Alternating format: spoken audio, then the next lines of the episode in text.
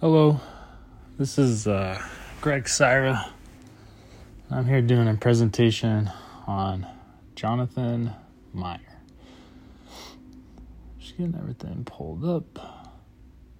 So, Jonathan Meyer, he, I'm on slide two, he went to Savile Row in the 1790s and Savile No Savile Row at the time uh, was a as a street in central London.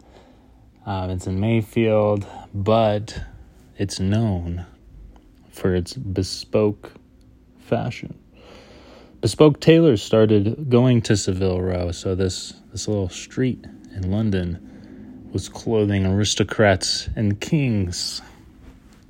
I'm going to go to the next slide. So I'm on slide four. So in the late 1790s, yes.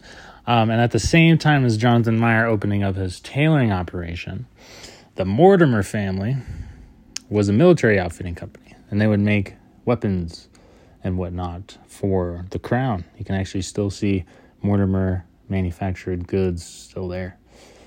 Um, by the 1830s, John Mortimer joined forces with Jonathan Meyer and they together were known as Meyer and Mortimer, which is actually a, a, a firm that's still open today.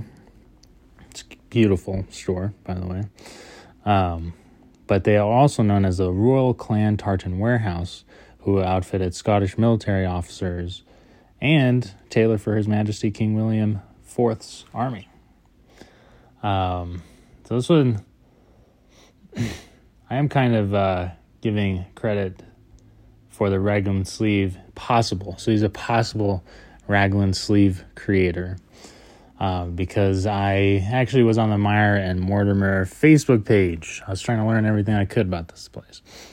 And they posted a page from a ledger where it was it actually named Fitzroy Somerset Baron Raglan himself in there, who was the father of the Raglan sleeve because he was an amputee from the war and he needed shoulder mobility to uh, what's it called? To perform activities of daily living like dressing himself brushing his teeth putting his clothes on. I already said that.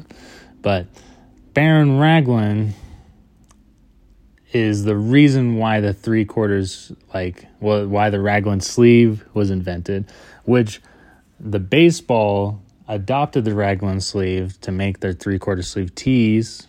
And if you go to slide six, there's an example. Beautiful.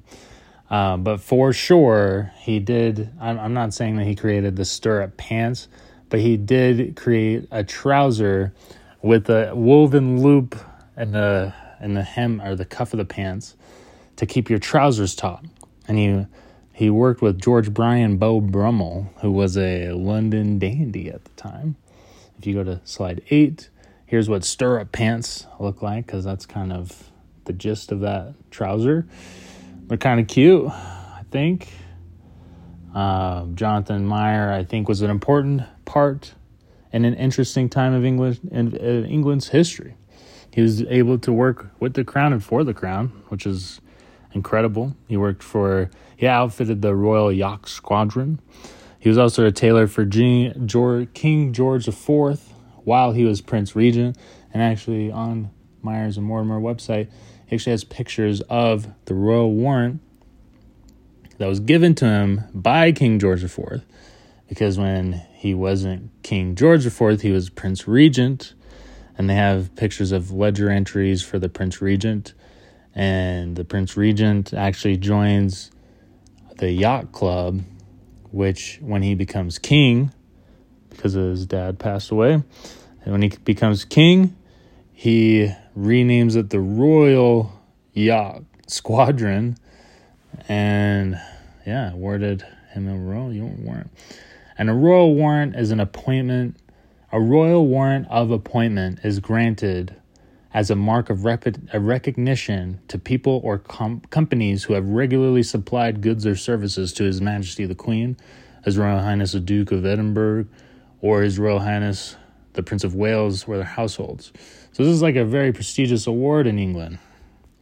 Um, but that is Jonathan Meyer, the possible creator of the raglan sleeve, definite creator of the stirrup pants, and just a lover of his country is all I could see.